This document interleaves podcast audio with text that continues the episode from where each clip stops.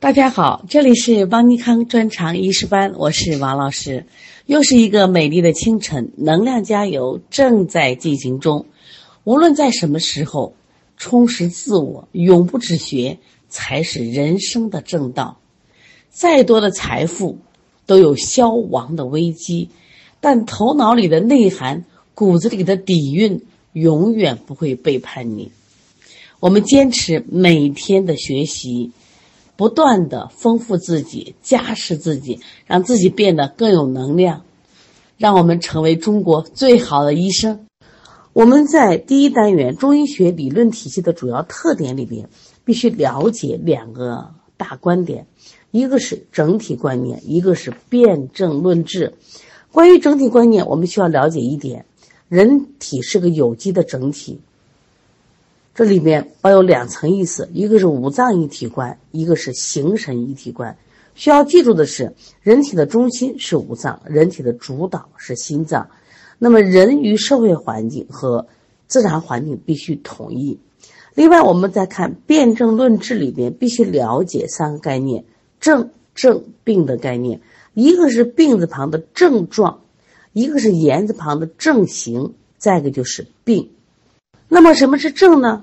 我们平常的流个鼻涕、打个喷嚏，然后呢，嘴巴臭，这些都是症状。症状是什么？就是我们说病字头的疾病的外在表现叫症状。那么什么是病呢？比如说我们打喷嚏、流鼻涕，这是感冒，感冒就是病。那么因为感冒里边我们分了很多的症型，比如风寒感冒、风热感冒、阴虚感冒，这个时候是言字旁的症，因此。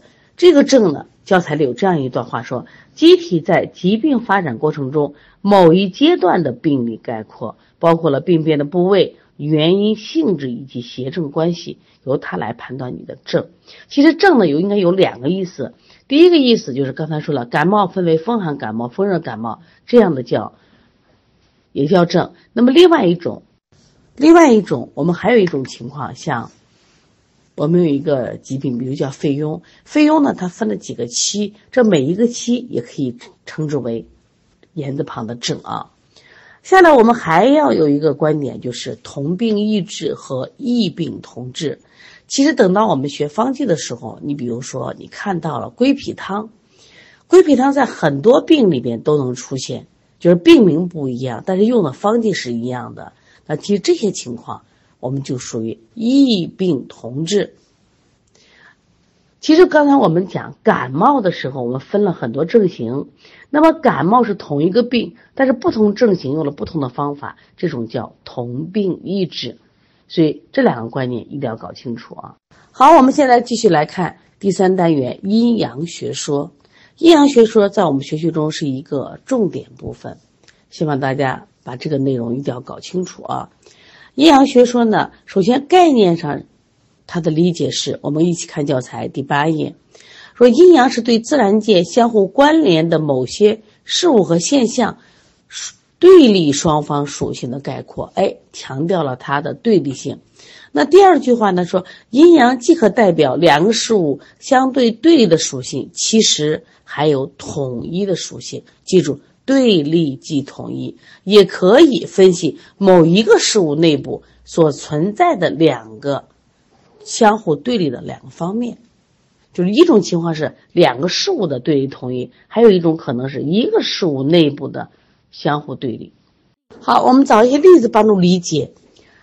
以天地而言，天为阳，地为阴；以水火而言，水为阴，火为阳。以动静而阳，静者为阴，动者为阳。以物质的运动变化来说，阳化其阴成形。还有，凡是剧烈运动的、外向的、向生的、温热的、明亮的，哎，属于功能方面的都属于阳；相对静止的、内守的、下降的、寒冷的、晦暗的，属于有形气质方面的都属于阴。另外，我在我们人体里面也分阴阳，像我们分心阴和心阳，肾阴与肾阳。肝阴与肝阳，另外我们要知道事物阴阳的属性，它有可分性。你比如说，白天为阳，昼为阳，夜为阴。那么白天的上午与下午相对而言，上午就成了阳中之阳，下午就成了阳中之阴。到了夜晚的前半夜和后半夜相对而言，则前半夜为阴中之阴，后半夜为阴中之阳。这个经常是考点。另外，我们把人体啊按它的位置来分，心肺为阳，脾肝肾为阴，就是上为阳和下为阴，这是按它的位置。但是心肺之间，我们要继续按功能分，心为阳中之阳，肺为阳中之阴。那么脾肝肾呢？关于脾肝肾，按他们的功能来分，肝为阴中之阳，肾为阴中之之阴，脾为阴中之至阴。把这些话一定要记到这个本子上，这些都是考点啊。另外，阴阳的属性呢，它随着比较对象而变。比如说，一百度与五十度水，一百度属阳，五十度与五十度就属阴。那么五十度与零度相比较，五十度属阳，零度就属阴。那还有像我们人体里边，我们六腑和五脏分阴阳。这个五脏呢，它因为内藏精气，就属于阴；那么六腑呢，传泄水谷，就属阳。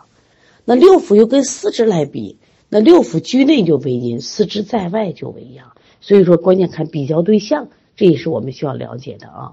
我们先来看一下阴阳学说的基本内容，包括几条呢？来一起理一理阴阳的对立制约。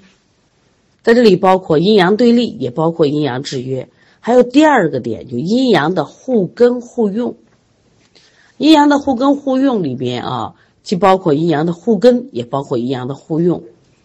第三个是阴阳的交感互藏，也是两个意思：阴阳的交感和阴阳的互藏。第四个是阴阳的消长平衡，我们包括了此消彼长，此长彼长。另外还有阴阳的相互转化。总共几个点？五个点。这五个点的内容都非常重要。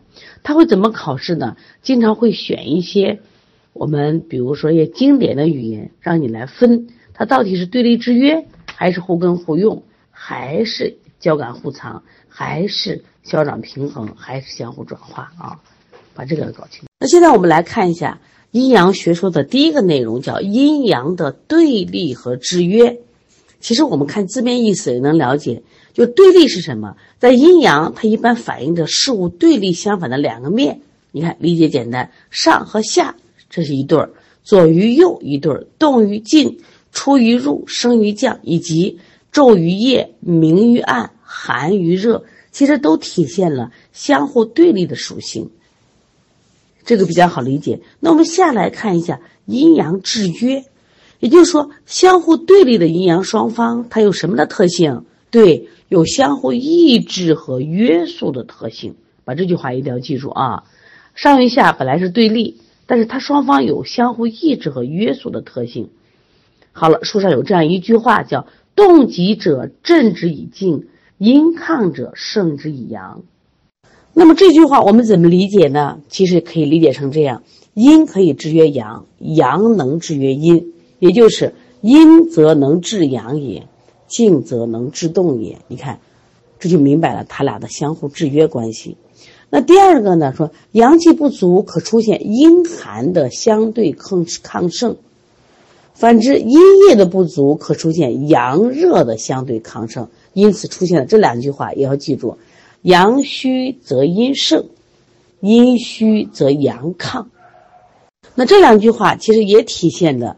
就阴阳学说的对立制约关系，但是这一对关系失调了没有？失调了，就阴阳双方一方过亢，另一方被制约太过，或者阴阳双方的一个不及，不能制约对对方，导致了阴阳之间的对立制约关系失调，彼此之间的动态平衡被破坏，这样就会产生疾病。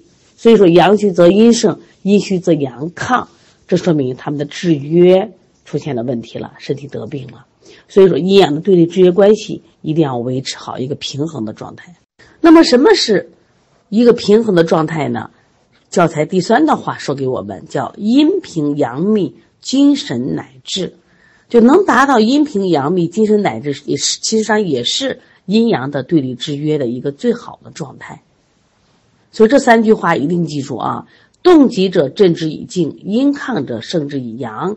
阳虚则阴盛，阴虚则阳亢。阴平阳秘，精神乃至包括寒者热之，热者寒之，它都属于阴阳的对立制约。我们现在看一下阴阳的互根互用，其实听这名字我们就知道，哎，这是谁也离不开谁的关系，就是阴阳两个方面相互依存、相互为用，又称为阴阳相成。提到阴阳互根互用，我们理解；提到阴阳相成，它其实还是互根互用。这里面包括了两个意思，一个是阴阳的互根，一个是阴阳的互用。刚才说了，我们阳存于阴，阴依旧与依存于阳，而且是不可分离的，就是两者谁也离不开谁，就像谈恋爱的青年男女一样，谁也离不开谁，每一方都以对立的另一方的存在作为自己存在的前提和条件，也就是说。阳依赖于阴而存在，阴依赖于阳而存在。有这样一句话，希望大家记下来：孤阴不生，独阳不长。也就是说，考到孤阴不生，独阳不长的时候，这就是阴阳互根的关系破坏了。还有一句话叫“阴阳离绝，精气乃绝”。出现这个考题的时候，也是考的是阴阳互根的关系，谁也离不开谁。好，现在我们看一下阴阳互用。阴阳互用是阴阳双方相互滋生、相互促进和助长的一个关系。刚才是互根是谁也离不开谁，那互用的双方可以相互促进和助长。有一句话，注意这里面你把它重点话记住就行了。它一般就考这些话：阴在内，阳之首也；阳在外，阴之始也。指出阳以阴为基础，阴以阳为偶。因为阳手持于内，阳为阴意识于外，阴阳相互为用，不可分离。其实你发现没，是不是像夫妻关系一样？那么，比如说男方出去啊打工挣钱，那妻子在家养家啊，照顾孩子，就它是一个相互促进和助长的关系。所以把这句话出现这段话的时候，就是阴阳互用的关系。好，第二句话需要记住：阳气根于阴，阴气根于阳。无阴则阳无以生，无阳则阴无以化。这句话也体现的是阴阳互用，准确的说就是阴阳互根互用的关系啊。再来，我们再来看气和血的关系。气为阳，血为阴。气可以生血、行血、统血，有助于血的生化和运行。那么血呢，能舍气养气，可以资助气发挥生理效应。它俩一对什么关系？对，气血是一对儿。相互滋生、相互为用的阴阳关系。如果考到你气血啊，他俩就是一对儿，互根互用的关系。还有这样一句话说：“老年人昼不惊，夜不眠，就是晚上不睡，白天精神状态不好，这属于什么？阴阳的互根互用关系失调了导致的结果。那这个要考你的时候，就是阴阳的互根互用关系。好，我们再看，如果出现这样的词。阳损及阴，或者阴损及阳。其实我们也看到，就是有的人，比如说阴虚，长久以来就会导致他阳也虚。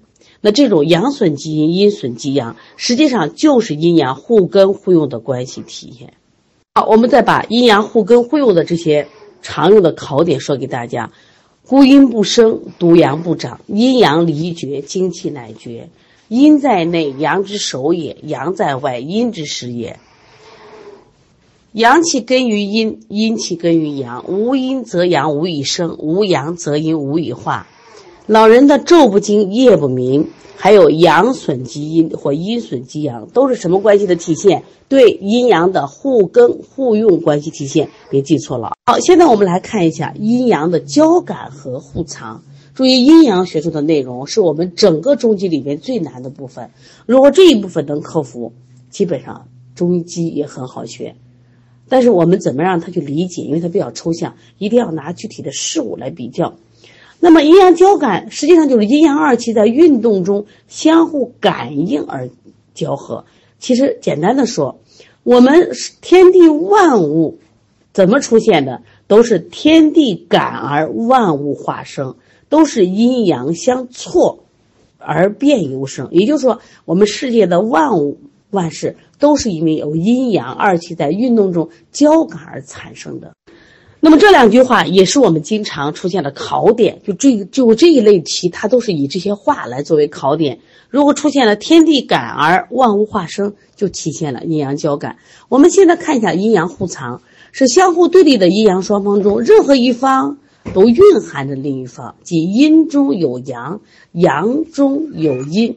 刚才我们提到互根的时候，是阳依存阴阴。一存阳是不可分离，所以出现了孤阴不生，独阳不长。而现在的阴阳互藏是双方一方都蕴含着另一方，是阴中有阳，阳中有阴。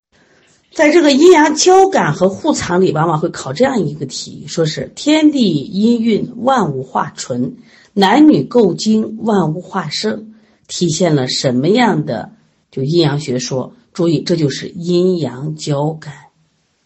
因为阴阳交感是事物和现象发展变化的动力，只有这样子，宇宙万物才能生生不息，变化无穷。如果给你这样一个考点：天地合而万物生，阴阳接而变化起，考的是什么？就是阴阳的交感。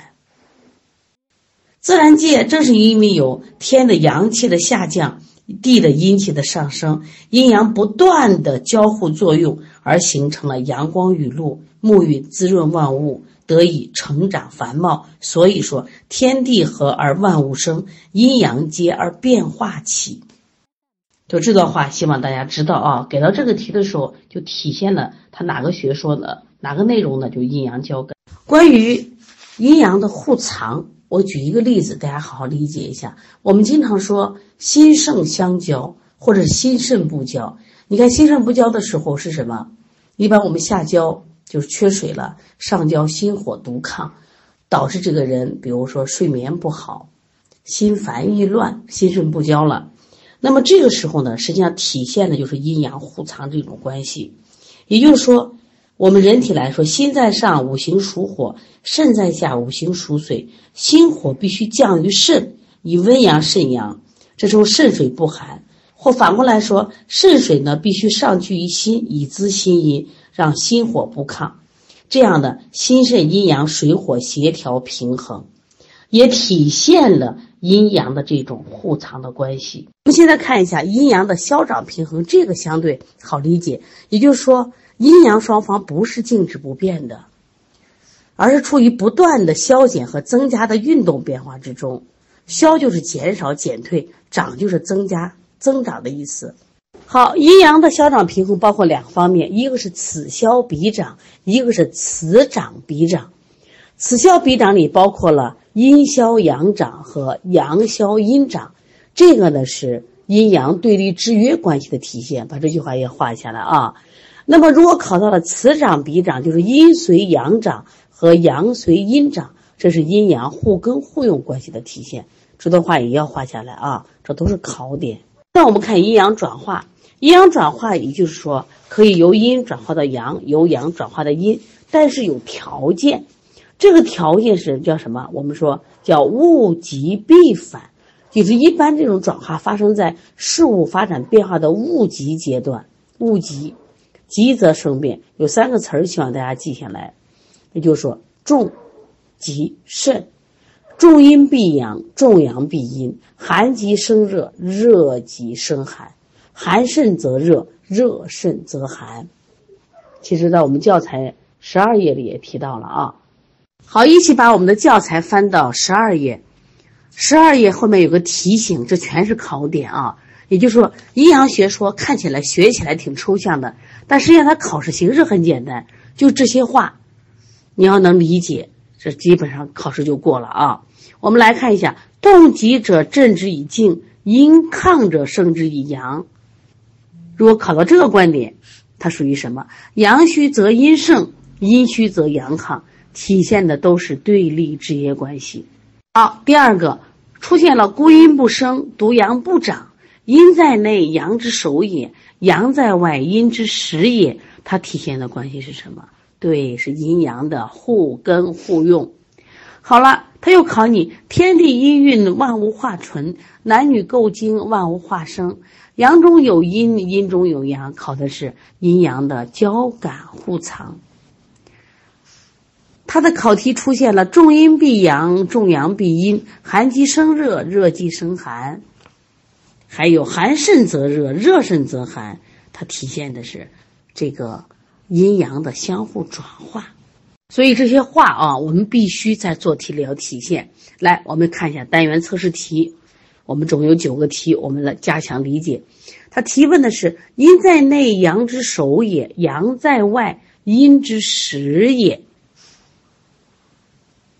体现了阴阳之间哪种关系呢？他给了五个关系：对立制约、互根互用、互为消长、平衡协调、互相转化。你们觉得是哪一个呢？对，是阴阳的互根互用。好，我们看第二题：动极者正之以静，阴亢者胜之以阳。体现了阴阳之间哪种关系呢？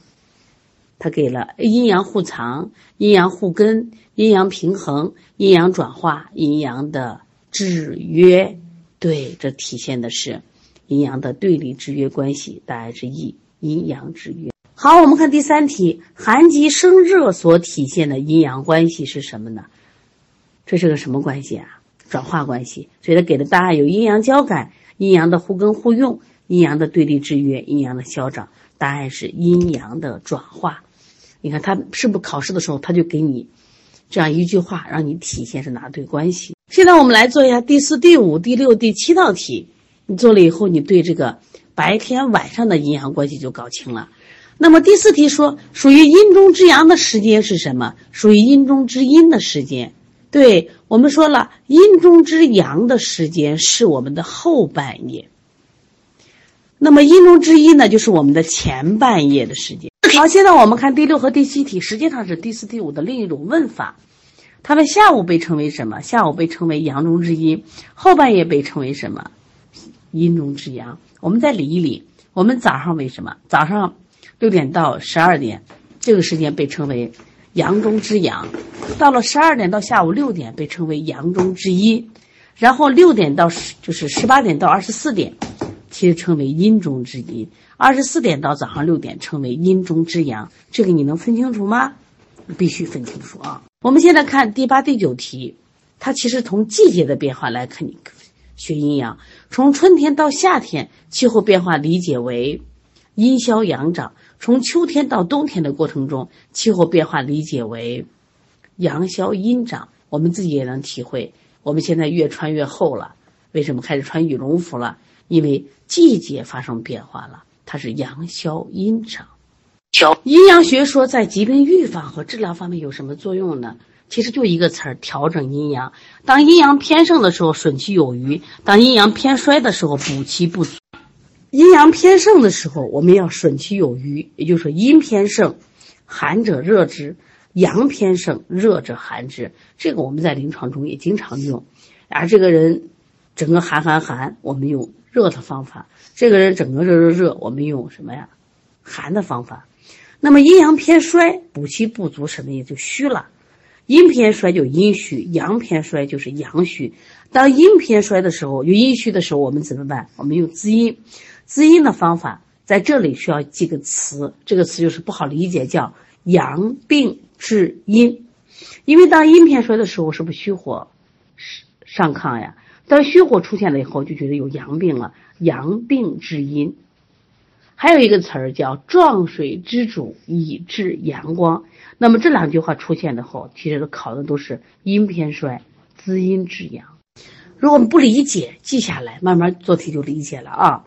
好了，阳偏衰就是阳虚，阳虚我们好理解，但是教材里它不这样写，它就写了阳偏衰。用什么治法呢？叫扶阳益阴，或者叫阴病治阳。还有一个词儿叫“益火之源，以消阴翳”，那这两个词经常考的啊。一会儿我把这两句话也给打到大家的这个这个微信里边，你们好好看一下啊。简单的说，阴偏衰要滋阴，阳偏衰要扶阳。阴偏衰对应的考点是阳病治阴，阳偏衰对应的考点叫阴病治阳。阴偏说还有一句话叫“壮水之主，以治阳光”。阳偏说有一句话叫“益火之源，以治阴翳”。实际上，这就是我们这个阴阳学说的这个全部内容。那么这阴阳学说实际上是中医学里边最抽象也比较难理解的啊。这里边考题呢，它反而简单，它就是考这几句话，你把这这几句话，你会有对应的答案就可以了啊。所以大家不要钻牛角尖儿，因为我们就是为什么呀？考试服务，将来临床上哦，知道怎么用，我们会在讲课的中逐逐渐渗透。